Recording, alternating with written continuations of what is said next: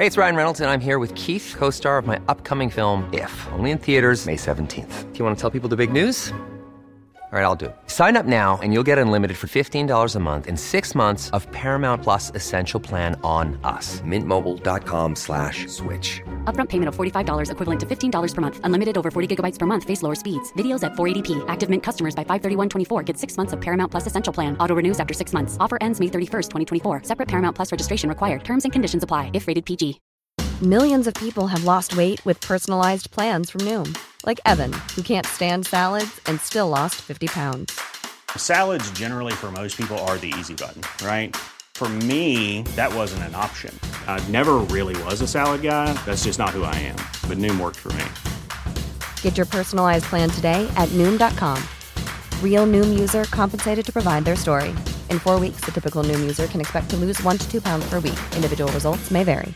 Planning for your next trip?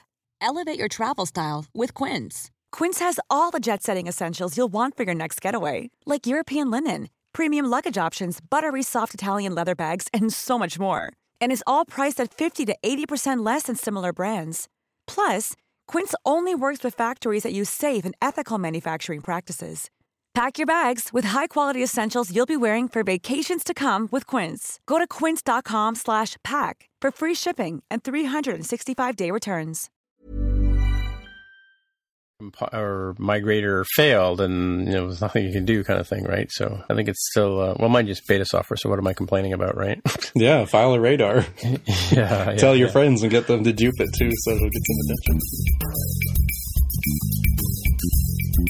Hey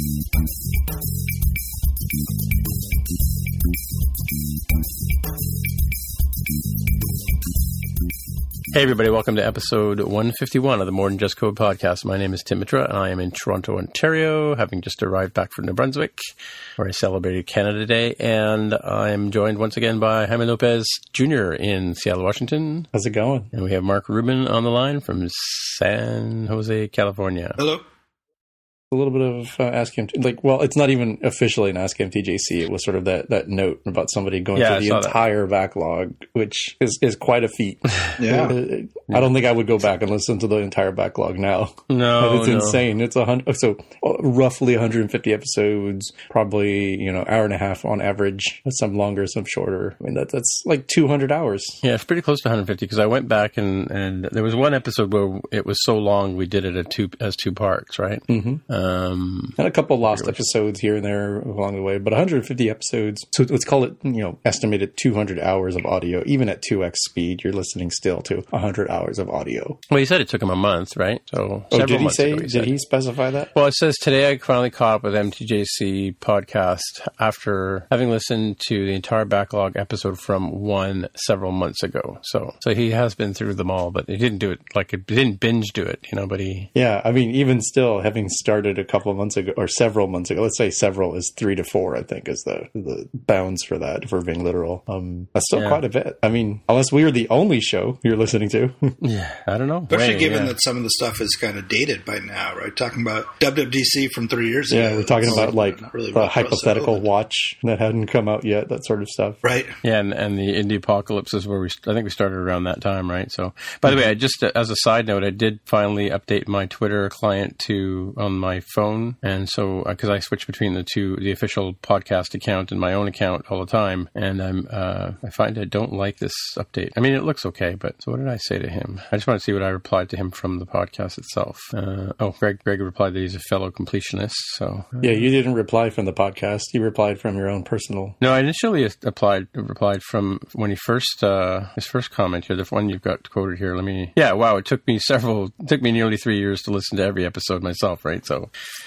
which is basically tongue in cheek because that's how long it took us to do them. But I've gone back and listened to a few episodes from time to time, just you know, because I'm curious about what we said about things, and you know, looking for. Mm-hmm. I actually did go back and um, re. I didn't edit any of them, but I went back and fixed the audio up on some of the earlier ones, which were pretty bad. Digitally remastered some of the old stuff, the old tapes. Well, not, I wouldn't call I wouldn't call it remastered. I would say yeah, I would say mastered again or whatever. Yeah, mm-hmm. because I don't have the original. I don't have the original source material anymore. Right? I, I don't have space for it. Mm. So yeah, uh, like the folders. I have to keep recycling them, right? So yeah, these these episodes take up a bit of space. Anyway, yeah. So it looks like Greg en- engaged with him, and he says it was very enjoyable, informative. But now I have to wait for the new ones, like the rest of us, right? We all have to wait for the new ones. Um, what does he say here? Huh. He says, yeah, because Greg says a fellow completionist. He says not on all podcasts. So here's your answer to your question, Jaime.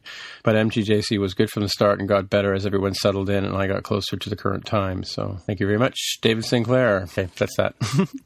okay, so this is the boring 151, right?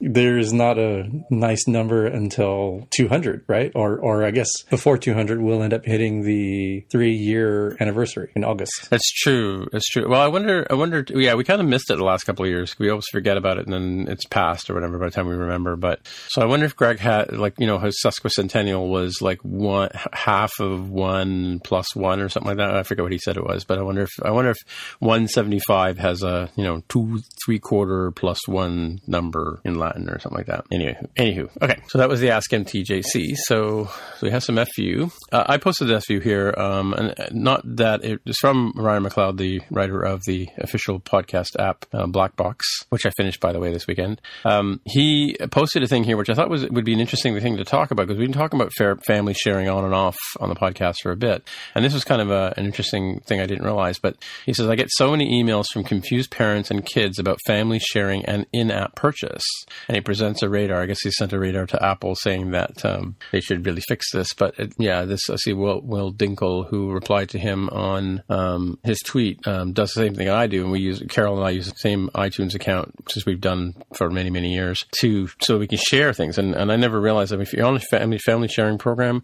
the in-app purchase is not shared amongst the various members of the family. So that's kind of an odd odd thing. What do you think about that? Even for apps that are shared? Yeah, the app is shared itself, but the in-app purchase, I guess, because that's considered a consumable, is not um, not shared amongst the various people. I did not know that. Yeah, so this is thanks to Ryan McLeod for pointing that out. What do you think, Jaime? Yeah, I, I really like this radar here. I recommend folks read it because it's actually, I mean, it's very sort of positive, right? And it sort of describes the situation quite well about, you know, this ends up being a lot of support because it becomes sort of unintuitive for people who are using family sharing who think, oh, yeah, everything is shared, right? And Right. here, Ryan McLeod says, you know, he understands why consumables don't make sense as a shared purchase, right? If you bought, you know, 500 Smurf berries, um, probably shouldn't transfer everywhere. Okay, it gets that. But other things that aren't consumable that you're sort of more unlocking, like level packs, skins, hats, etc., as I'm reading here from the radar, should be shared because customers sort of expect that to happen, right? As sort of a, well, you say family sharing, well, why isn't it shared, right? Why, why would I need to do that? And this is probably the, the best thing here where he, he says, quote here, um, his current solution is generating IAP promo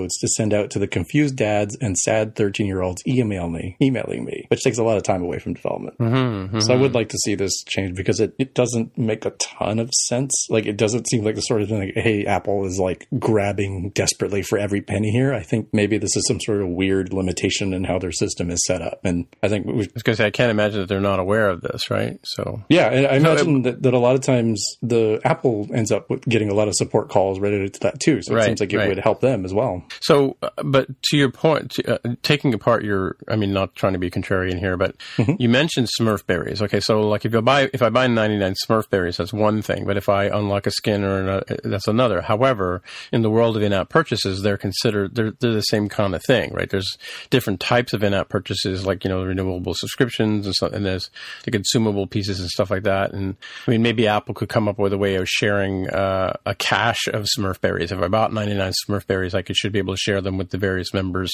like that whole 99 count, right? But keep in mind that this the idea of having 99 Smurf berries was invented by the Smurf app, not by Apple, right? So whether you're unlocking a skin or, or uh, giving access to a level or 99 Smurf berries, they're while conceptually they're different things, they're handled in the same way um, in the in-app purchase world, right? In or in the mechanism that Apple provides for us. So it's a kind of a sticky wicket, right? Yeah, I mean, for me, I imagine there's a whole system system related to purchasing that probably ensures that you verily, even if you are trying really hard to get a timing attack against the App Store and say, okay, let me try to buy this app from this device and then, you know, also from this device and see if I can, or buy a different app, I guess, um, and see if I can end up using twice as much. So instead of $10 on my account, it's effectively like as if I have 20, right? Um, I'm sure there's, there's some sort of code that, that does that sort of, you know, double checking of, of how that works. And maybe it's Yeah. not worth like the pain and effort to try to get that to scale for something like having shared Smurf berries where, hey, this hundred Smurf berries, um, okay, sort of like a Crimson Tide where we're both supposed to turn the keys to launch the nukes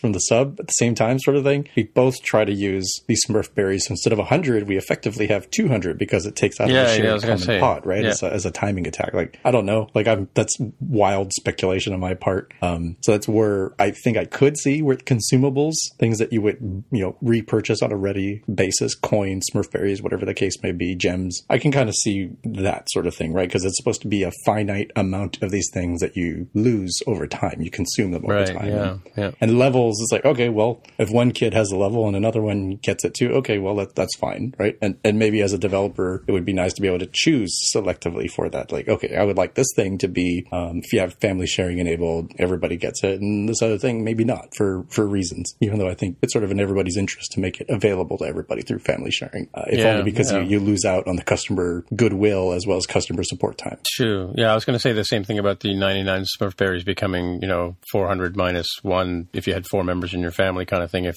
if all I, IAPs were shared, and, and I guess that wouldn't be fair to the person who's trying to sell you 99 Smurf berries. Although the person who's trying to send you 99 Smurf berries deserves what he gets, right? Um, yeah, it's an it's an odd one. But it seems reasonable that non-consumable stuff should be shared. So what would be a non-consumable stuff? What would, would Well, so there's there's Apple makes a distinction between consumable and non-consumable in, in IAP. Um, so a level unlocking? Would that be like a that would be non-consumable? that would be a non-consumable. Yeah. right, right. So that that Additional yeah, so functionality. Whereas a 99 would be like a one-time purchase kind of thing, right? Yeah, that would be 99 consumable. Right, right. Yeah. So, hmm. Strange. or maybe they should write a way to share Smurf berries or something. So I could I could share 25 with you and 33 with you because I like you better. Well, I mean that's that's you know that's a- asking for a whole another level of stuff. I mean, there's there's Yeah. if they just use the existing gradations that they've got right now, you got consumable, you got non-consumable, and say consumable, fairly reasonable. You know, you're you're buying a limited supply of things, pretty reasonable that you can't share them. That's okay. But non-consumable stuff, it's just like buying an app. Once you buy the app, you own the app. So you don't ever run out of the app if it, assuming it's, you know, Right, it's right. an app for purchase. So why, why can't non-consumable products be the same way? I think it would. Don't know. Yeah. My guess is that they just never wrote the code for that in iTunes, and and there hasn't Yeah. been enough of an uproar to to uh, to change it. Yeah. Well, it'd be interesting to see what response Ryan gets from that radar. Um, I mean, does Apple respond to radars if there's like multiple people complaining about it, or do they?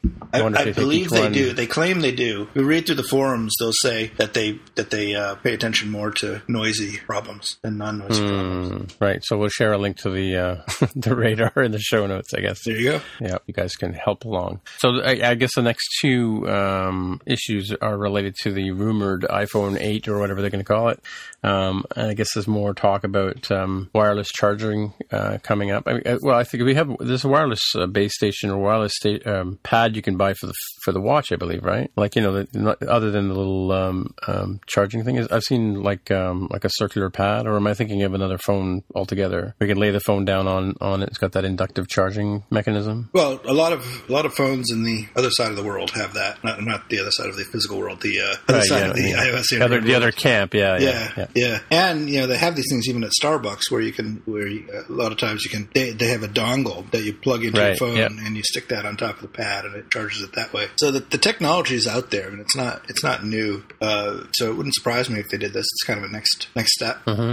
How quick is it? Have you ever tried that kind of charging? I know we do. Well, the watch uses it, right? Like, because uh, the watch uses inductive charging. Right. It's a very small battery, though. So for the watch, let's see, drained to fully charged, I'd say it's maybe an hour and a half, I would guess. I haven't really Right. timed it per se. It's just more like, you know, mm, time it would take me to get ready to, to do stuff in the morning, shower, eat breakfast, maybe check up some email or something while I'm waiting for it to recharge if I've forgotten to charge it up the night before. So doing something like that for an iPhone sized battery, uh, like a plus size battery in particular, would be kind of interesting. I, I do think they do have like a fast charge sort of mechanism, but maybe that's only for physical connections. I don't know if there's a fast charge mode for, for wireless stuff where it'll it'll get you to some large percent, like 50 or 75%, and then sort of trickle charge the rest of the way. So I guess it's uh, Right. less stressful for the batteries that way. You got to figure if they Right. if they have these things in coffee shops, they don't want people sitting there all day long charging their phone. They want you know, they want people to get out so new people can get in. So it, Mm-hmm, it can't it can't take that long to charge. We have charging bays here too. Around, I noticed one at the airport today when I was getting off the plane, and I know that some malls and things like that, and some uh, well Rogers Center down, you know, where the Blue Blue Jays play, and sometimes you go to rock concerts, they have a charging station because you know it's in the best interest to keep their customers happy, right? Yep. Um, I guess that must be pretty common where you guys are too. Yeah, pretty Like if- common. Yep.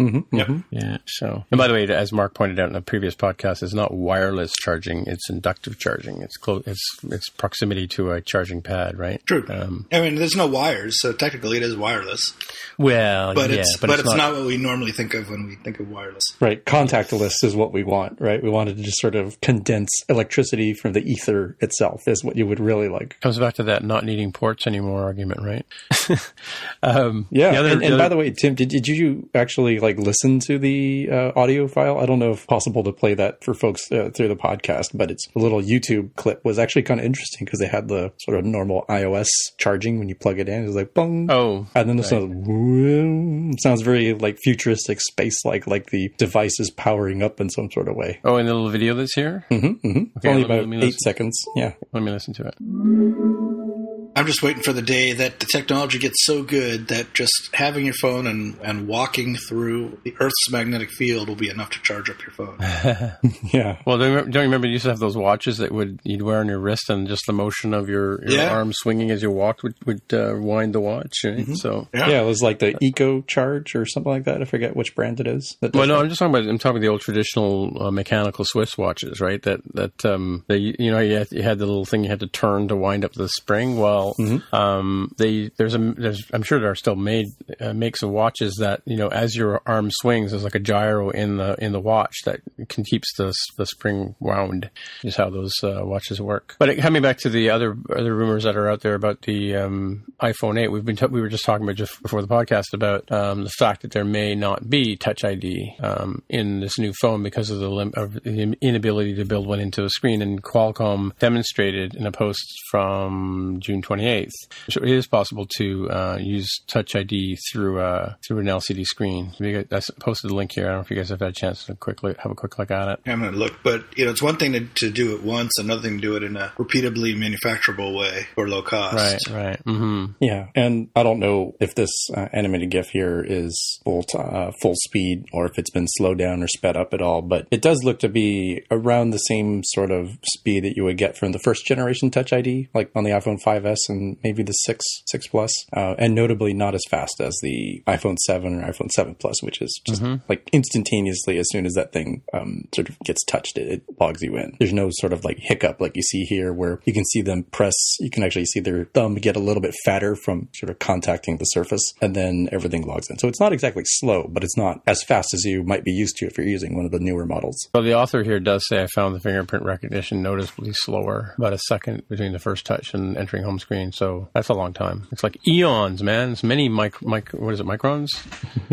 we go back and forth, right? It's sort of like when the first um, sort of units came out that people were trying out the new t- second generation Touch ID. People were like, "It's too fast. I, I can't even see the notifications." Like, oh, okay, well, That's true. The Cinderella, not Cinderella. The um, so this whole like going back and forth on too fast and too slow is sort of like Goldilocks in the Three Bears. Uh, a little bit concerned about the extremes of one. I don't, I don't know what exactly is like the right sort of speed, but I guess maybe if it was tunable fast, in some way, like yeah. okay, we make these things as lightning fast as possible, and then we give you an option of like, how much delay would you like for there to be on there? I don't see why they couldn't. Well, that's true. You know, one one comment I've had I have about um, iOS 10 in particular is there are so many gestures and touches and taps and long presses and whatever that I sometimes find I'm fighting with the phone to get it to do to react to the gesture I want it to react to, as opposed to the one it does actually react to. Right.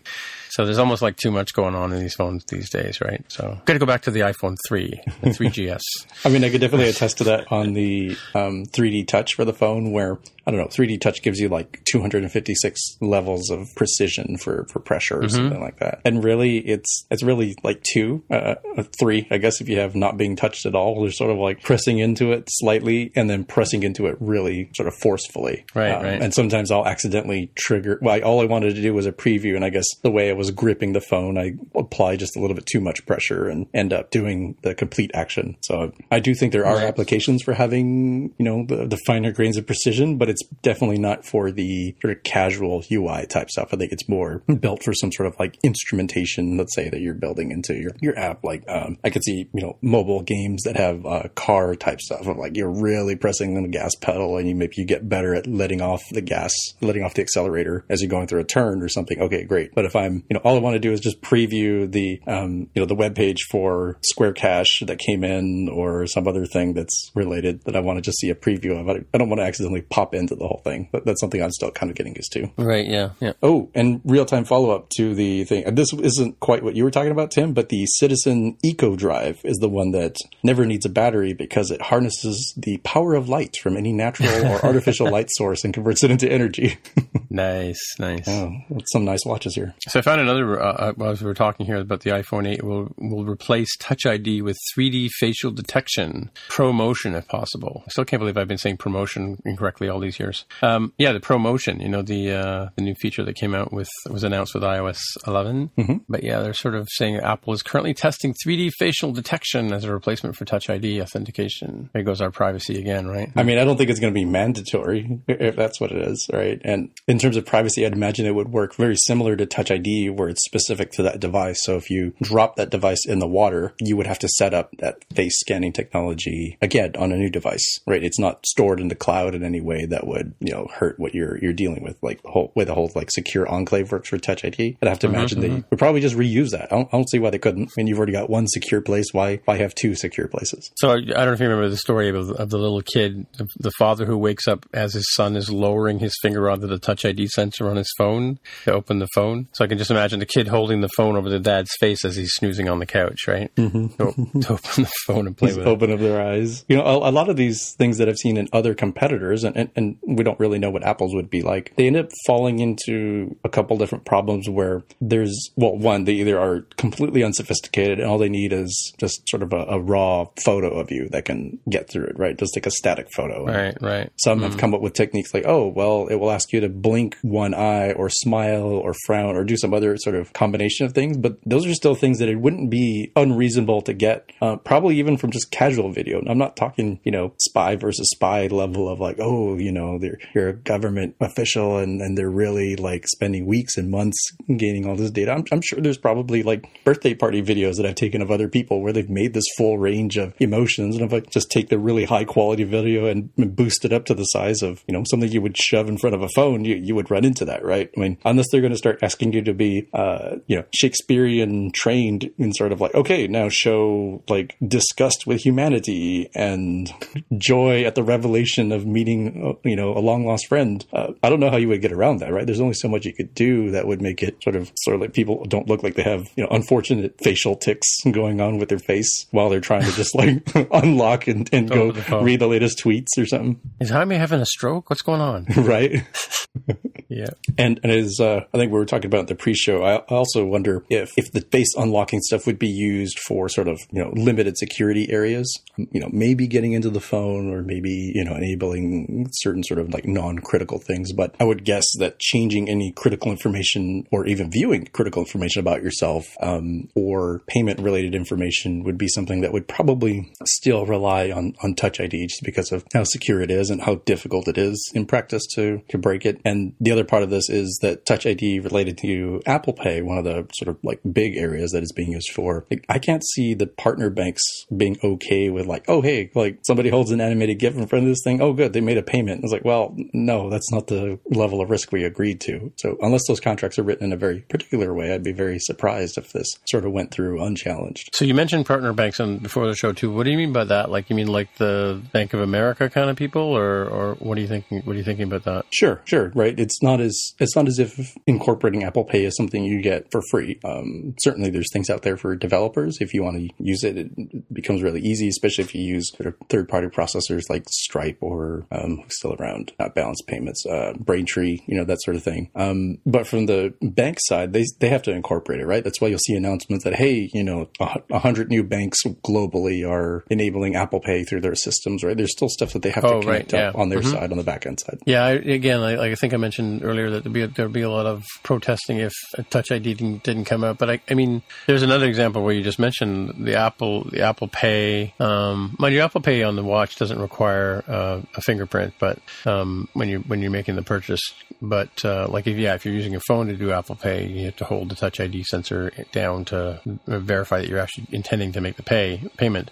But um, yeah, there's a whole lot of. I mean, it's not just about unlocking your phone anymore. It's about you know making web purchases, but you know on in Safari on the new Macs and so on and so forth. Right. So mm-hmm. Touch ID is a big part of Apple's game right now. Yeah. Yeah. All right. um, so my friend Cesare Rocchi uh, posted a link the other day um, on Twitter and caught my attention. Actually, this morning uh, about uh, PhotoBucket, and um, I don't know if you guys have ever done any sort of uh, posting um, online for like an eBay item or whatever. One of the things I think one of the services that eBay is always offered in Amazon as well when you're selling things on Amazon is this service called PhotoBucket, which lets you, if you don't have a web server to host an image, lets you post upload an image, you know, through their mechanisms, and it gets uh, posted on PhotoBucket. I believe that's a choice you can make to do that, right? Um, in my case, I've always just sort of thrown up an image on my own server and just uh, posted a link to it there. But um, that was a free service until very recently, and now a lot of people's uh, asset pictures on their various items on Amazon or on eBay have now disappeared with a please update your account to enable 3D party hosting um, image that basically says that these people are now uh, want money to be able to uh, host these pictures. I mean, it makes sense. I mean, they've probably been doing it for all these years and for no reward, and who, who can afford to do that forever, right? It's it's. Uh, I saw this article too, and it's kind of surprising that they would just turn it on without really warning anyone. Right. hmm You'd think they'd phase it in slowly to, to not alienate all their customers all at once. But uh, yeah. Yeah. it seems like um, well, the timing is perhaps unfortunate because people are calling it ransomware and comparing it to some of the Right. hacking that happened a couple of couple of weeks ago. Mhm. And uh, in some sense, it's it's similar. I mean, it's it's it's certainly not uh, as malicious because people, of course, they opted into using the service, and, and they probably did sign something somewhere that said that, that they give permission for, for PhotoBucket to do this at some point in the unspecified Right. future. Uh, still, it doesn't it doesn't come across as, as being a very nice thing to do. No, especially when they're not they're looking for four hundred dollars US or three ninety nine US to as an annual fee to be able to use their their uh, Right. their service. It's kind that's kind of steep when you're trying to sell something and make like twenty five dollars or whatever you're making off selling something on eBay, Yep. right? So Yep. Yep. It does seem pretty steep. Makes me wonder if it's just a desperation ploy because they're they're going out of business or something like that.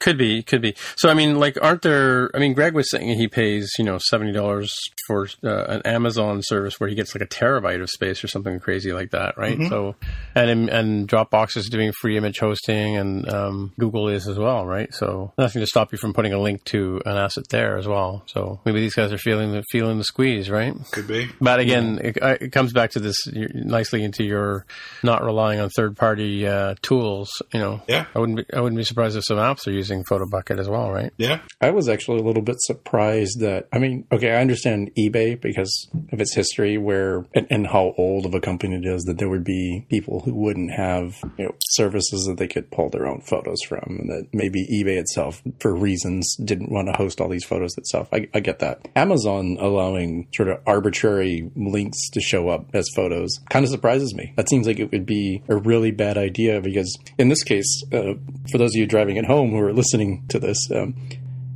what you get when you hotlink one of the photo bucket images and you haven't, you know, paid their uh, kingly ransom, but what do you say, Tim? 399 US? Yeah. Um, you end up getting this sort of static, like, hey, third party hosting, blah, blah, blah image. And that's kind of benign as far as these things could go, right? Like, you've, I've seen tons of comments on Slashdot and Reddit related to this very topic that were like, oh, I found somebody, you know, hotlinking stuff from my site. And so I checked the refer code and I showed an image of various parts of the human body that you would not want want to see on a you know on a daily basis while you're browsing something like an Amazon. So I'm a little bit surprised that just from a customer experience standpoint, they allowed that to happen, considering that Amazon has always sort of had the ability to uh, either offer something like an S3 bucket that could sort of seamlessly link in when they started having these um, sort of smaller third party resellers, or from the get go, where okay, well, you know, we want like I don't know Sony to have pictures of this, and we want to control sort of how that's cached and deal that. So Sony, why don't you upload this you product catalog of information to our system, right? And, and I don't know if there was like an old rights battle related over that, but it, it still kind of surprises me that this is like left open for random arbitrary things to be shown there. It, I'm actually quite shocked that there hasn't been a story somewhere that like, oh no, the Amazon homepage showed that you know some person's orifice and my my child was scarred for life sort of story, right? It seems like a really easy one for the news to come up with if they wanted to. And there's certainly enough yeah. people for that to happen. Yeah, even if Amazon is screening links, you know, it just takes one redirect and it all falls apart. Right, right, right. Yeah. And I mean, I, th- this seems like a really ham-fisted way of handling it, and and maybe that's actually what PhotoBucket wants, right? Like maybe they're like, look, anybody who has any serious number of photos that they want to move over and deal with in this sort of way, they will pay the money rather than losing all of that time of, Right, right. of migrating to another service or their own sort of implementation. And with this sudden like scorch the earth sort of method, they will get rid of all of the the freeloaders immediately, right? Like riffraff, if yeah. that was their goal. So might be quite a, a, a cunning tactic to do this, as uh, sort of harsh and cold as it is. Right, right. Speaking of bullying, or, or there's another story here at the bottom of this page: Amazon accusing Walmart of bullying in, in cloud computing clash. And what it says is that uh, Walmart is um, encouraging, be safe here, um, some of their suppliers to not use AWS as a storage vehicle for storing uh, images. And, this is in light of the, the heating up of um, competition from Amazon, since Amazon has just bought Whole Foods, right? And I guess they're both, you know, they're both running stores and they're competing with each other in that sense, right? But I don't know if you guys saw that, but it was a sort of a interesting. You, when you mentioned um, the sort of coercion or suggestion that you know you might want to use a different service kind of thing, um, Walmart in fact is doing that. And who would they mention? It was some big, um, yeah, because uh, apparently Walmart wants people to use Azure, which is a Microsoft service, right? Yeah, so they were going after, they were trying to convince Netflix, Airbnb, General Electric, and the CIA to not use um, AWS, according to this uh, Gartner research company. Interesting stuff. Yeah, this this one sort of makes like the headline sort of seems like, oh no, Walmart's being bad here, but I think it makes a lot of sense if you're Wait, Walmart's for just Walmart. started being bad now? I mean, I know they get a bad rap for that, but I think I'm on their side with this one, where I'm not saying they should necessarily tell all their vendors and, and so forth, um, and, and people they acquire, like, hey, you know, you need to move off of AWS because AWS is a really good platform and it's sort of non trivial to have a, a multi cloud sort of setup or, or migrate from one cloud to the other. Um, and sort of their point is, is brought up here that sort of came to my mind before I even read the article was um, it shouldn't be a big surprise that there are cases in which we'd prefer our most sensitive data isn't sitting on a competitor's platform. Right, right. Well, that's pretty smart, Yeah. right? Like you know, Amazon comes back and says, "Hey, like you know, this is encrypted and people can't see it." It's like, sure, maybe you can't see exactly what the data is, but you see that the data is coming in. You see patterns in traffic. I mean, I guarantee you that they can shape the traffic of how that's working, right? It'd be ridiculous if they didn't, because they wouldn't be able to control against um, DDoS attacks if, if that was the case. And so, I think there's a lot that can be inferred from you know what is going on at this Walmart vendor, right? And and then use that for a competitive advantage. Well, it's like, um, I don't know if you know this or not, but my print and pre-press days, um, I worked with Walmart um, at a company where we were we were producing their fly, their flyers, but we also worked with other Canadian retailers as well. And um, there's a lot of competition. I mean, things that get put into data banks like this, like image banks like this, can go in months before the product hits the shelves. You know, and there may be some flyer or whatever that they're working on. So I could, I, it's a good point that you said about the fact that that you wouldn't want competitive stuff um, out there on a competitive server because what's to stop them from pawing through it and seeing, you know, what products they're going to be carrying and that kind of stuff, right? Notwithstanding pricing and things like that, which they they all try to keep close to their chests until they, they get a chance to put it on the streets, right? So it's a highly competitive world, retail. Mm-hmm, Yeah. Anyway, what did that have to do with uh, what we were talking about? What were we talking about? Uh, We were talking about the free forever. oh, Cesare. Free is not free right. forever article, and that happened to be linked at the bottom of that article. Yes, that's true. Yep. All right. So, Jaime, what do you got for us next? I have a blog post here regarding faster logins with password autofill in iOS 11. So this is the thing that was debuted where you can sort of, as a user, if you're logged in, let's say like we were just talking about Amazon. Let's use that as an example. So you you have a Amazon.com login, and let's say you're not using something like one password, and you really would like to not have to sort of remember what's going on there. This autofill sort of makes it easier. So as far as I can tell, even easier than you normally would have gotten with the um, Safari keychain, right? So say like, you know, this user is like a Chrome user, for example. Um, in, this case, you end up with getting the sort of like the predictive texts, the like the auto completion sort of stuff that you'll see above the keyboard. If you set things up sort of the right way here with iOS 11, that will show up as an option here for the user where it's like, oh, password for, uh, in this case, they use what? Patrick, patrickbalestra.com shows up. And from the client side, this is actually, as far as I can tell, pretty simple. Um, you set up the text content type for your, your text field. So in this case, they show a username and a password text field, and they set up the content type as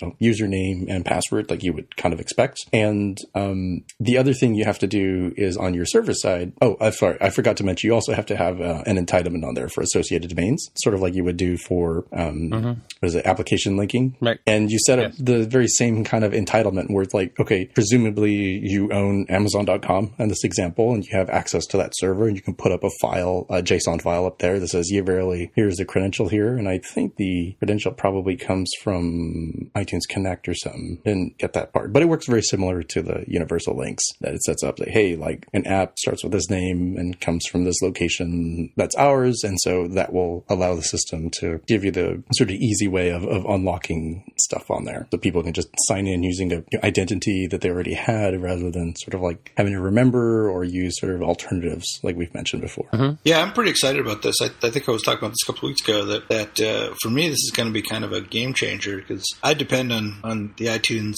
keychain sharing, sorry, um, the uh, iCloud keychain sharing uh, to remember my passwords for me. I can't remember passwords, especially when I use the you know, the auto generated ones that are really long and random looking. Um, so th- to extend that to to uh, to apps, I think will be an amazing thing. I'm really looking forward to it. Yeah, and this this article also has a link to looks like session 206 from WWDC introducing yep. password autofill for apps. I've not actually gotten around to watching that one. Oh yeah, yeah. Um, yeah. Is it uh, yeah. pretty similar? Like, is it yeah. like much more involved in this sort of thing? No, no. It's a pretty. It's actually a pretty simple technology. Uh, I don't think they even needed a full session to to go over the whole thing. Yeah. Uh, but really useful. Yeah, they even so, talked about it in the in the platform State of the Union. Um, Eliza, I think, covered it right.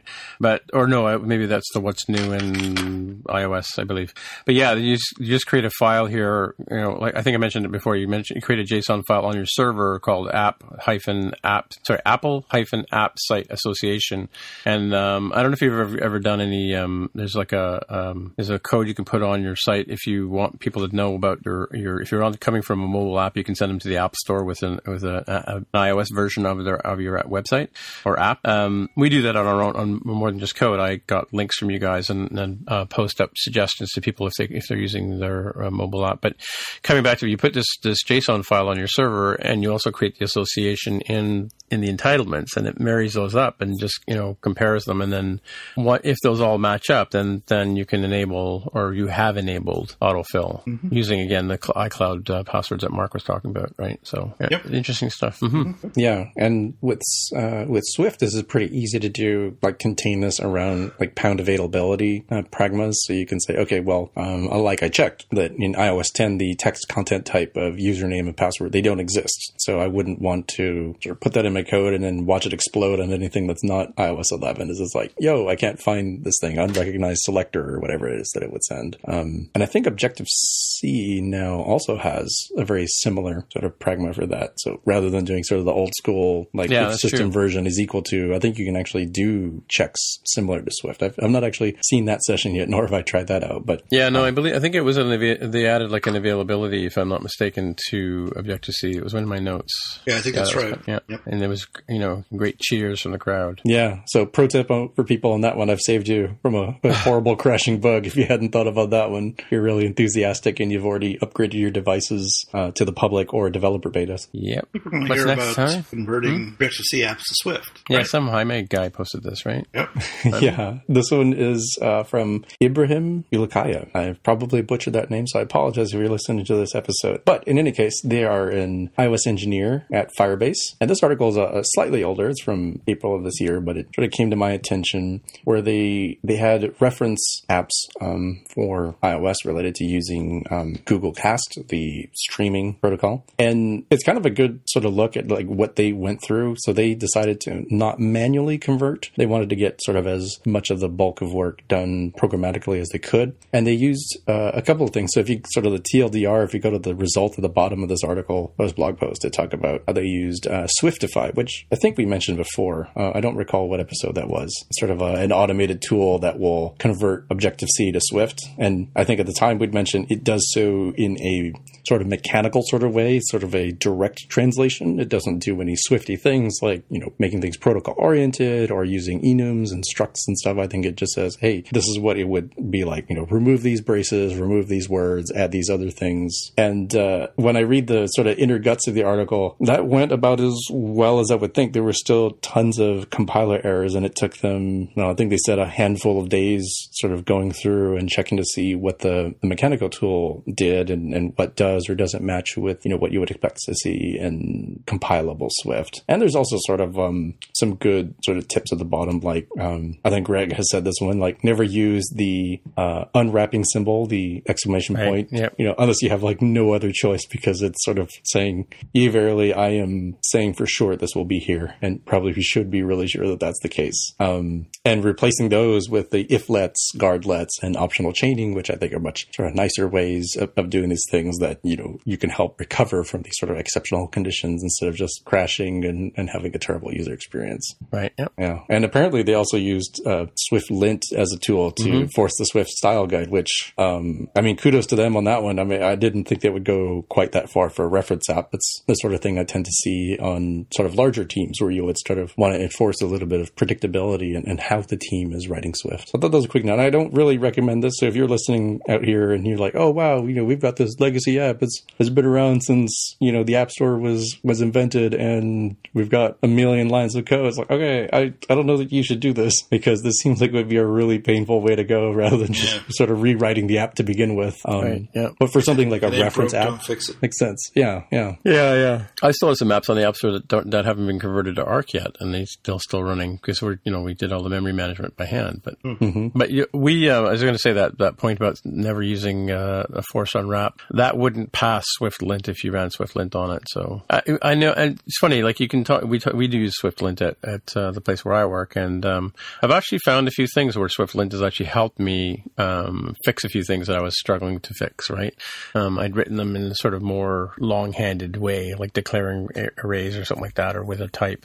Um, and Swift Lint came in and said, "No, no, do it this way," which is the sort of more shorthanded way of doing it. And um, you know, um, when I was when I was writing the code by hand, I was sort of struggling with it, but when I ran it through SwiftLint, you know, it kind of helped me. It made the suggestion to clean it up, and and it was uh, it was um, much better. So yeah, SwiftLint can you can actually learn things. And SwiftLint was written by um, I think JP Simard of Realm was involved in in authoring SwiftLint with one or two other guys, I believe. But yeah, so those were the Realm dudes do some pretty good um, pretty good tooling. So um, you can rely on it, and, you, and of course you can tune SwiftLint too by um, tweaking the configuration file to to be super strict or not strict, or you know create create the only exceptions that you want to deal with yourself, right? So tabs versus spaces kind of stuff, right? That makes my teeth Can, turn green. can you force that all of your variables are made up completely of emojis? Um, probably, probably. That's the kind of stuff that SwiftLint does too, right? Like you can, you can, it, it basically you can um, have it show up as they basically show up as warnings in your code if you run it locally on your in your Xcode, or you can run it on the command line with an XC build, Xcode build command, or you can also um, write, like we have it, you can write it into your your uh, your build servers as well, right? So I found that it's oh well, I guess not just me, but our team has found it's a whole lot easier to use as a CocoaPod. So it's something that doesn't actually get put into your shipping app. It's used largely for um, other phases. checking. Yeah, and that works really well because if you want to get the updated version, all you have to do is just change the version in your pod file, and your like your Build server will end up picking that up too. Um, We'd used before the, can't remember if it was a brew method or if we had some sort of thing that was pulling it down. And that ended up sort of becoming sort of a hassle. I think anytime you're trying to worry about sort of like a Git, like a GitHub project or submodules and other stuff, you're, you're heading into a world of hurt. And for us, it was just easier to use a CocoaPod for that. And the dependency is something we can always rip out. So kind of getting up back to the point right. of like third party services, like we could always decide, you know what, we're not going to use this SwiftLint thing or it broke or we want to move to, you know, happy fun time SwiftLint, that, you know, the, the cool fork Mm-hmm. that everybody's using in the future. We can always do that because it's not part of the critical shipping code. Hmm, interesting. And you guys run your own configuration file on it too, or do you use one in the CocoaPod? Ooh, that's a good question. I don't actually know where that's that's checked in, but we do have one that is um, slightly customized. Mm, I think very lightly. I don't think there were more than a handful of things that we decided as a team we wanted to go with versus the stuff you get out of the box. Right, right. Okay, cool. Well, I mean, I've tried that Swifty, or what's it called? Swift, blah, blah, blah, Objective C to Swift uh, website, Swiftify.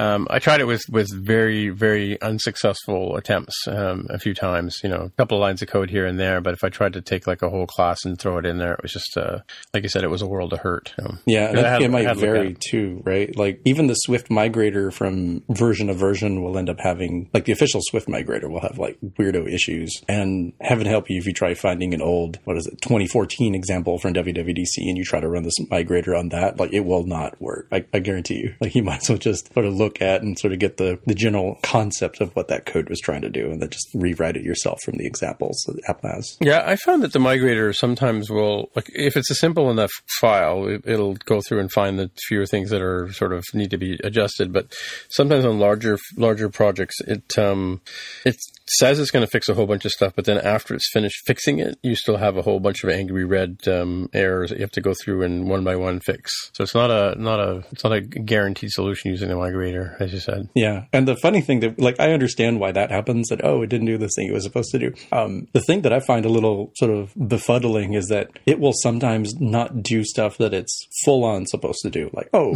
in old Swift, um, enums were you know caps case or something, whatever it is. You know, like Right, first yeah, letter yeah. and now it's like no, no, all the cool things to have you know lowercase stuff. All right, well, we thought we'd converted all of our enums, and then you would end up being the lucky one finding the Easter egg when you'd, you'd go modify some part of the project. It's like, oh, sorry, this thing is a violation. This doesn't exist. Like, what? Oh man, why didn't it change that one? How is this compiling in the first place on everybody's machine? It doesn't make sense. But yeah, just mys- mysteries of the of the Swift compiler, I suppose. That somehow it, it decides to work and not work depending on its mood. Mm-hmm. I, I've just uh, downloaded uh, 9.2. I was working with it on the weekend on a few things and um, trying to fix some stuff. And it would basically just said, you know, that uh, when it, when it would say, oh, this this file needs to be updated because it's it's written in old Swift old Swifty with an e on the end of it, and um, it would say that the Xcode compi- or migrator failed, and you know, there's nothing you can do, kind of thing, right? So I think it's still uh, well, mine just beta software. So what am I complaining about, right?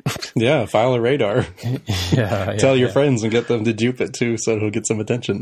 Right, right. Mm-hmm. Cool. All right. So, should we move on to our picks? sure. Sure. All right. So, Mark, do you have a pick? You have a pick. Actually, have a couple of picks today, believe it or not. Uh, technically, you could argue that I have uh, 151, but I won't go there. No, so uh, well, actually, this my first pick is. Jaime, can you beat that? By the way, No, I don't think I can. And, and somewhere out there listening and, and shaking his fist mightily at his headphones. yeah, Greg just twitched. Yeah, 'cause Greg's head exploded right now. Yeah. Yes. so uh, this is actually voices crying out in the night. yeah. What's the line Obi Wan says?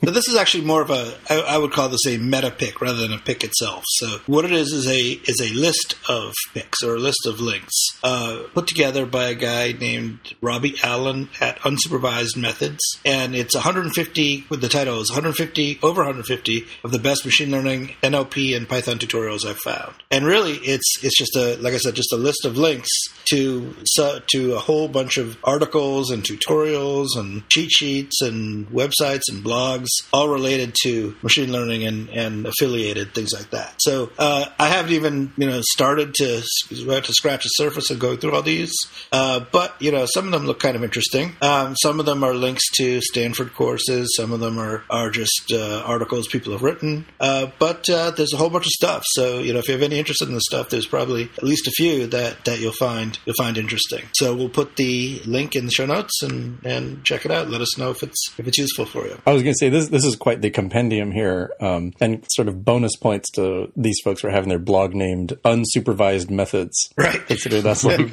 a thing you would do: supervised versus unsupervised learning. learning. Yeah, yeah, And that's right. I, I sort of just randomly scrolled in here and I got to uh, sigmoid neurons, which I don't even know what that is, but it sounds really cool and Mm-hmm. very sort of Star Trekky, like the techno technobabble that would be screaming about the sigmoid neurons impacting the warp core or something. Yeah, actually, the sigmoid neuron is, is, is one of the key fundamental pieces of, of a neural network. It, it basically says that's the, the the function, the mathematical function that it uses to decide whether the neuron is turned on or off. Uh, and really, is it's just a it's a very steep S curve. So if the inputs have a value that are very small, this thing will, will stay off. If they have a, a value that are large, this this thing will turn on because it's the upper part of the S. And if it's kind of in the middle, it's a smooth but very steep transition from one to the other. So it's called a sigmoid, really just because it's shaped like an S and it comes from the Greek letter, I believe. But it sounds cool.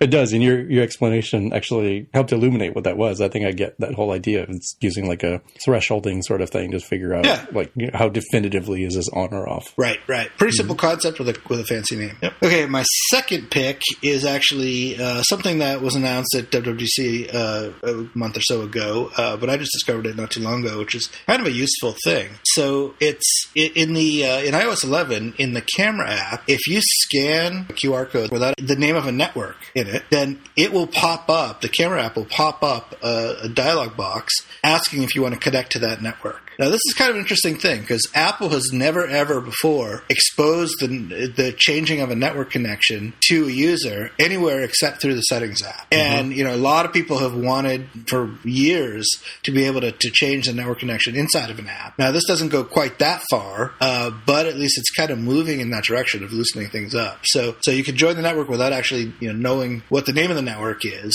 Um, if, you know, if you go into, say, a Starbucks or something like that and you want to join the network, they might have a QR code there. You can just scan that with the camera, and boom, you get this thing popping up asking if you want to join the network. I think it's kind of a cool thing, and it's it's potentially showing that Apple's moving in a direction of, of opening things up in, in terms of networking, and maybe maybe they're trying out some technology uh, that uh, iOS 12 will will expose to users inside of apps where you can scan a QR. You can already scan a QR code inside inside uh, using AV Foundation methods using capture output. Uh, if you i- i- if potentially they open that up in iOS 12 or even somewhere before then, where you can use those codes that you scan to access a network, that would that would open up a whole new world of, of things you could do with accessories and and, uh, and you know dedicated network connections and things like that. So it could be pretty interesting. Well, it saves you having to pass around a sticky note with a with a password on it, which is what usually happens, right? Or Right. Um, but we AirWatch does something similar, where um, when you register a device for AirWatch, it sends it emails you a, a QR code, which you then scan with your app, and then it, it registers the device.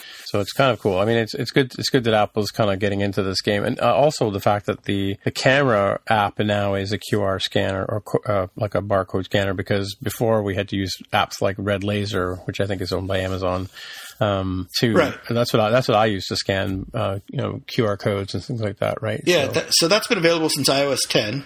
Right. Um, and uh, yeah, definitely, definitely a good addition. I've used it inside apps before, so you don't have to but, go. the ca- but using the camera as a QR scanner is that's the new piece, right? And also being able to configure networks. No, so the, you've been able to use the camera, I believe, since iOS 10 to scan QR codes. Uh, well, well, maybe, well, maybe not, maybe not. I'm 'cause gonna how would you get? right how would you now. get the? Yeah, it's it's not clear how you would get the result out. It should tr- it should throw you over to a to a website or something, right? Yeah, so So, Mark, I think what you're thinking of is that they added the was it like CI detectors or QR codes and stuff at some point along the way, but you would have to use that for um, AV Foundation sort of stuff, or, Yeah. or maybe core image stuff. I forget which A- yeah, so AV Foundation, it's definitely available in AV Foundation because I, I know 100 percent because I've used it. Uh, uh, but but just for decoding the QR code, uh, what's new now is that the, the camera will pop up this network connection. Now, I, I thought that uh, the camera could could scan a, co- a code in iOS 10, but I guess not. Um, and it still can't scan a generic generic QR code and give you just any result out of it. It's specifically for networks in iOS 11, but it's still it's still kind of a huge thing. I think. Yeah, it's cool. Just on So- a side note here, Jaime, I, I see um, an ad for an Amazon Lightning cable with a braided cable. we were talking last was it last week? We were talking about uh, cables and how they, they break. Yeah, if it wasn't last week, it was maybe the episode before that that the um, the sheathing will, will break sort of rather easily compared to I think I described it as uh, Soviet style engineering of like these ugly plugs that have this like accordion style thing that like it, it looks terrible. Um, it has a lot of beef to it, but they they, they never tear. It's, it's impossible. You can use cables from like the 1980s and they won't tear. Right. Nylon braided from Amazon Basics too, huh? Interesting. This is not as cheap as I thought it'd be, but maybe there's sort of a floor because presumably since Amazon's got their name on it, they're going to be certified. So there's not one of those fly by night companies that, you know, you, you buy the thing for $5 and then, hey, this cable stopped working when I got a new update to iOS. Like, yeah, it's because they didn't pay the toll price you get on the, the uh, MFI made for iPhone or made for iOS, I guess, program. I've, I've had that happen before. These look nice with the, the cable. It's interesting that I, I've had this happen to me recently, but um, buying stuff from some things on Amazon that don't apply to Prime, like you have to pay shipping on top of uh, having a Prime account. Have you run into that much? Oh, that that could be like a whole show topic in and of itself. So there's there's stuff that is sold by Amazon. There is stuff Right, that is yeah. fulfilled by Amazon, and then there is stuff that is sort of third party stuff that is neither sold by nor fulfilled by Amazon. Okay, so yeah, I I, I understand am constantly um, filtering down to Prime only, so to get that first filter, and then Mm-hmm. Oh. and then you still have to check to make sure that the actual model that you are selecting. Because sometimes I'll say, "Oh, this model's being sold, you know, by Amazon," and then you click a, diff- a slightly different color, a slightly different size, and it's like, "Nope, it's being Hmm. sold by Fly By Night LLC," and you're like, "Oh, at a much higher price. yeah, yeah," Or plus or, or much yeah. lower quality, right? No, I've had uh, I've had to return a USB speaker, and that was clearly not even close to the same thing. I mean, it was like the sort of thing you would get at a flea market, right? This this cheap knockoff version of what I actually wanted to buy. Yeah, I once bought uh, from Prime uh, some you know, you know, razors, disposable razor blades replacements, and I ordered a something like a twenty pack of sort of a you know a more premium type of blade, and what I got sent was a five pack of the of the cheapest ones you could possibly get Yeah. from this from this third party source. Yeah, the good news is is that if something like that happens, Amazon will intercede. You you basically contact Amazon and, and they they credit you and uh, give you the the return authorization and all that, so that you can ship it back to the to the original vendor, which is nice. You don't have to you don't have to deal with this potentially vanishing uh, you know unscrupulous third party company trying to sell, uh, sell you this stuff. Oh, and, and Tim, as I'm looking at this, besides the braiding, so I, I tend to never have problems with the lightning cable fraying like in the middle of the cable. Yeah, Where at the middle end, is yeah. like, you know, the white sort of cable part. It's always right as it sort of connects into either the wall plug or as it connects into the, the you know, the part, the business end that goes into the phone. And I see what they did here beyond just the braiding is they added like a, a very slimline version of what I'm talking about when I, when I talk about this, uh, like heavily engineered, impossible to break sort of power cables. This has that same sort of concept where it's got sort of a, a ridged, sort of thicker bending area that can flex a little bit more than the Right, right. sort of very delicate sheath that is uh, what you get from the official Apple ones. So I'll be interested to see if anybody's. Um, have you tried these? Anybody tried these? I've I've not see sort of like how they do quality wise. No, like I said, I reinforce m- some of my older cables with um, with uh, heat shrink tubing, right? Because I'm I'm convinced it's the heat from the from the charging that's that's melting the the ends of these cables, right? So, hmm and as they as they fray, you know, the ground connection gets weaker and weaker, and takes longer to charge your devices, right? So, or stuff. Yeah. So since I don't have a pick this week, these um, these cable choices will be my pick. Craziness. All right, what else you got for us, Jaime? I have two. I guess they're not really picks; they're more like tips of the week. Um, the first one comes from Laura Savino. She's an iOS developer. I, I'm not even sure where she is right now. I think she was at Khan Academy at one point. But in any case, she's sending out the semi-annual reminder that if your simulator list has gotten unwieldy, especially with stuff like you know beta updates for your Xcode, the devices manager lets you choose which simulators to display. So if you're going into your run list, like, oh no, this is so terrible. I, I really just want to get you know an iPhone 5s. Why do I have to see iPhone 8.3 and iPhone 8.2? It's like I, we don't even support those anymore. Um, I didn't even know that you could you could do that. I thought you just had to delete them Yeah, I've been deleting them. Yeah, yeah. I didn't realize you could just sort of selectively say like, well, I'd like it to be there, you know, just in case I have to go debug something, but not have it show up in the run destinations menu. Interesting. Yeah. So just go right into the devices manager and then like go right click on one. Here she's got a, a great screenshot of like an iPad Air 10.3.1 that you can say, yes, do show this or or not. Maybe you don't care about that particular one. And it sort of makes it a lot tidier. It- kind of intimidating when your your screen is just filled with this unending list of uh, Right. simulators that you've accumulated over the years. Like, oh, I don't even want to show those. You know, it's like oh, it's making it hard for me to find the specific one that I tend to use or that I want to use. Yeah. So, have you noticed the new simulator in um, Xcode 9 beta? Played with it at all? Not much. What what in particular are you are you noticing? Well, let me tell you this. So if you if you run the simulator now, I'm just opening it up on here, on here because I haven't tried it out, but um, they they've the simulators in the last you know three or four years have been just a square um, viewable screen area, right? They used to back in the early days it was like this mock phone that hovered around the outside and made you think like so it looked like a phone, right? But uh, the new simulator on uh, Xcode 9 has the case around it again. So there's a home button there, and you can see like the the volume up and up and down. You can see the power switch, and you can also see the the mute switch uh, at the top. And what's interesting about them on this uh, new simulator is those actual buttons do work. So you can actually volume up and volume down, and you can power on and power off, and you can mute and unmute or whatever you decide that switch is going to be for you, right? So, because I guess people were, uh, or maybe there's some reason why we need to be able to have access to these things now, right? Maybe so we can simulate black box experience. Oops, did I let spoiler? But um, yeah, interesting stuff, right? I don't know if you tried them out at all. So as you hover over the buttons, they kind of they kind of uh, pop out a little bit, so you can see that you can actually that they're clickable. Mm-hmm. Like I just opened an app here and I just hit the power button and it's now locked. And if I hit the home button twice, yes, it opened the app back up again. So yeah, so now we have the chin is back as well as the buttons on the side. I, I think that all right. So this is a big sort of 180 in sort of Apple design philosophy for the Xcode iOS simulator, which I was like really not very happy when they decided to make it sort of Chromeless, where it it, it was just the screen and it didn't have any Right. of the uh, body, because I would end up constantly from either people who hadn't done it before or you know who don't use Xcode a lot, but you know maybe testers and uh, designers and other folks that you know for reasons they want to have local copies of the iOS code and run things and check things out themselves. You would always end up with how do I hit the home button? There's no home button on here, and you never had that question before when they showed the frame. It's like it looks like a home button. You hit the home button. Now it's like oh, Or Command double hit Shift it, yeah. H.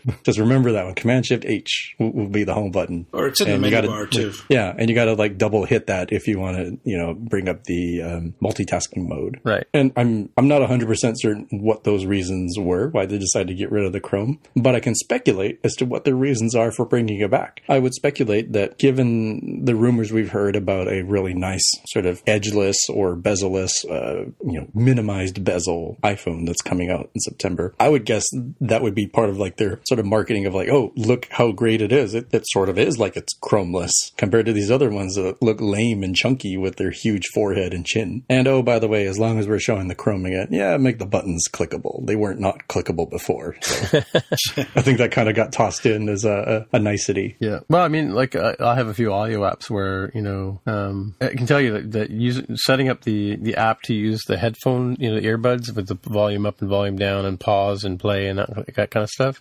There's no way to test that in the simulator. You can only do it on in um, on an actual device. But then you know you could also here you could play with the volume. Maybe if you had a volume indicator in your app, you could use the the buttons on the side here to simulate that as well, right? So yeah, and if you have a custom mode for the uh, mute switch, right? Or I mean, some people use that as a orientation lock, don't they? Yes, a yes, physical, you can. Physical switch, Mhm. right? Yeah. yeah, yeah. Interesting stuff. So just uh another aside. Sorry about that. Yeah. Well, I've got another tip of the week. Okay. Um, this one is related to debugging UI stack views. So I'm not going to recommend you do this in your production code, but if you're like me, um, I was pairing up with uh, another developer, and and you know we've used stack views before, but not in any sort of complicated sense. And so we had sort of a semi-complicated layout that we had to implement, and we were just getting a little bit confused as to what, what the heck is happening here. Why why is the stack view not doing what we expect it to do? And we were using uh, programmatic layout, so that's sort of important to understand. And um, the other thing you have to recall is that stack views are uh, non-displayable views, right? They only impact layout. They don't display, so you can't do normal programmer tricks that I like to do of like, uh, mm,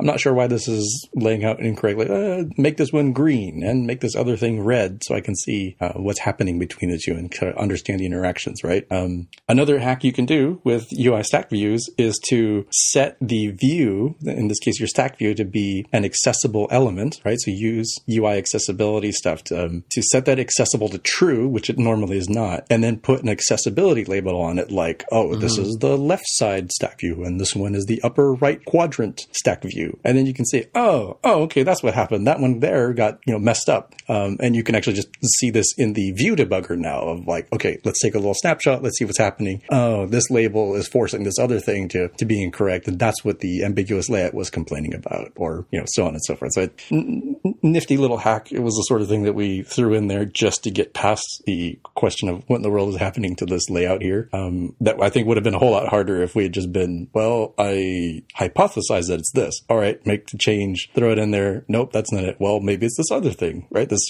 like shortcut a whole bunch of those iteration loops we would have had to gone through. Cool idea. Well, and, and also instead of hi- uh, hunting and pecking like you do in the view debugger sometimes, um, mind you that you can now label the view controllers in, uh, in Xcode 9, but um, you can also use a recursive description to, to um, on the display to list out in text everything that's happening on the screen, and then you can just do a Command F and search for it, right? Yeah, we were doing the auto layout trace, I think, and it was just spitting out way too much in this case because this, this layout was being used for uh, table cells, and then we had tons of these table cells. So sort of getting it down to just what you wanted, um, even when you go and monkey with the data source and say, okay, we'll only display one of these things, it was still getting sort of hairy to see what was going on with this stack view within a stack view within a stack view inception that we had going on. Mm-hmm. Stack view inception. All right, that's about that. That's about all that we have to say about that. Indeed. All right. Okay. So I guess that's it for another week. So hey, Jaime, if people want to get a hold of you on the interwebs, where would they look? Best places on Twitter, I'm at dev with a hair. And hey, Mark, how about you? Best places, Mark R at smapsoft.com. All right. And as I said at the top of the show, I am Tim Mitra, T I M M I T R A, and that's the best way to get a hold of me on Twitter. Okay. So that's it. Say goodbye. Bye. Goodbye. Bye. That was another amazing episode of the More Than Just Code podcast. This is Sean Marston from beautiful rural England. For more about the show and the team, visit the website at mtjc.fm. There you'll find summary and show notes for each episode, and a whole load of other interesting stuff.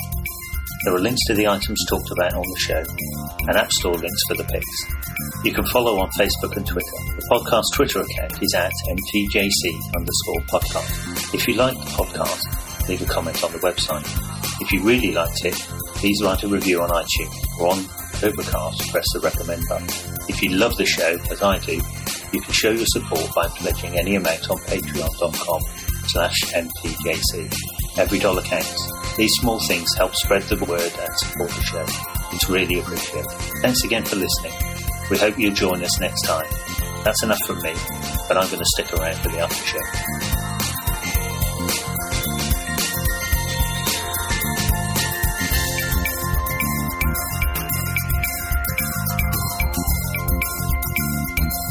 Have you guys seen some of the cool ARKit stuff on Twitter? Some of the videos? The coolest one that wasn't really practical, but was more of like, oh wow, was the like the portal to another universe sort of thing. Yeah, yeah. Where they yeah. walk through a door and you can, or I guess you can see through a door. You can see like this like fantasy wonderland. You step through the door and you look back and it looks like the real world is on the other side of the portal. Right, yeah. I thought that was pretty cool. hmm Yeah, there's been some cool stuff there. So much so that I went and downloaded uh, uh, Nine while I was on vacation. So, Code 9. But you have a device that you can put it on that uses that's uh, that can use that technology. That's the that's the problem. I'm going to go with no. Yeah, yeah. You need you can install iOS 11 on I think going back to like a 5S or something like that. But but you can't use any of the ARKit stuff unless it's 6S or above. right, right. Oh, really? I was thinking to use my six plus as a test device for that, but now. Yeah, no, I, mean, tried can't, that too. so- It doesn't work. It doesn't work. All right, I'm, I'm gonna have to just sell that thing. I was like, oh, maybe I'll just keep it around as like a cheap, you know, test device to throw mm-hmm, things mm-hmm. on. And it sounds like I'd be better off just selling that thing and, and buying another device for testing purposes. Yeah, just you can get a uh, an SE or a iPod Touch, the latest generation. If that that'll work. Mm-hmm. An iPod Touch, really? The latest generation, yeah, I think so. Hmm. Yeah, they actually still make them. I was kind of surprised. I looked it up a little while ago. they, they don't even even have their own space on the on Apple's hardware page. It's it's under music. Really? Oh. Yeah, yeah, hmm. yeah. They must not sell many of these anymore. Yeah, I mean, I mean yeah. why would you buy one now? It's so cheap to buy a phone. I don't know. I guess if you don't have a hand me down to give to the kids, I guess. it's the only area I can Yeah. think of. Um, But why would you give them the latest and greatest? Why not give them something old? I don't know. Yeah. Oh, your music. Okay, right. Oh, look, iPod. Oh. Yeah. yeah, it does remind me that I need to go shop for an, a new iPad Pro, the 10.5 inch. Oh, yeah. I've just been uh, neglecting to do so. So hopefully it's actually possible to, to get one, not backlog a couple months or anything, is it? I don't know. A lot of people people had have got them online. I've been seeing like I think not sure if Farley got one, but a few people have got them. I think uh, Justin Stanley got one. So hmm. But no can get complaints is what I'm hearing. It doesn't sound like anybody's complaining like, oh no, like the one I want is backlogged a month or two. Sounds like it's pretty easy to get them. right, you can get a 128 gig iPod. Wow. Still not enough to fit all my music. yeah. Yeah. So you guys are for sure going to uh, 360 iDev. I guess you have to since you're speaking, right? So you're speaking, yeah, yeah. I need the to. Oh my gosh, it's about six weeks away, right? Yeah, yeah. Five weeks away. It's the countdown I on the still website haven't- there. Still haven't figured out if I'm going. I, I actually uh, reserved a room just in case, Oh, okay. and airline tickets are pretty cheap. Are they? Because they were expensive Yeah. for me when I looked last. I better Really? check. What, what when when is a good time? I, that's what I was trying to figure out. When is a good? I think I think I already bought my tickets. That's right. Never mind. Wh- When is a good time to buy tickets? I heard it was like two months out or something like that, or I don't know if it's that far out, but definitely on a Tuesday. Tuesday. Yeah, that's what I heard. Right. Yeah. Yep.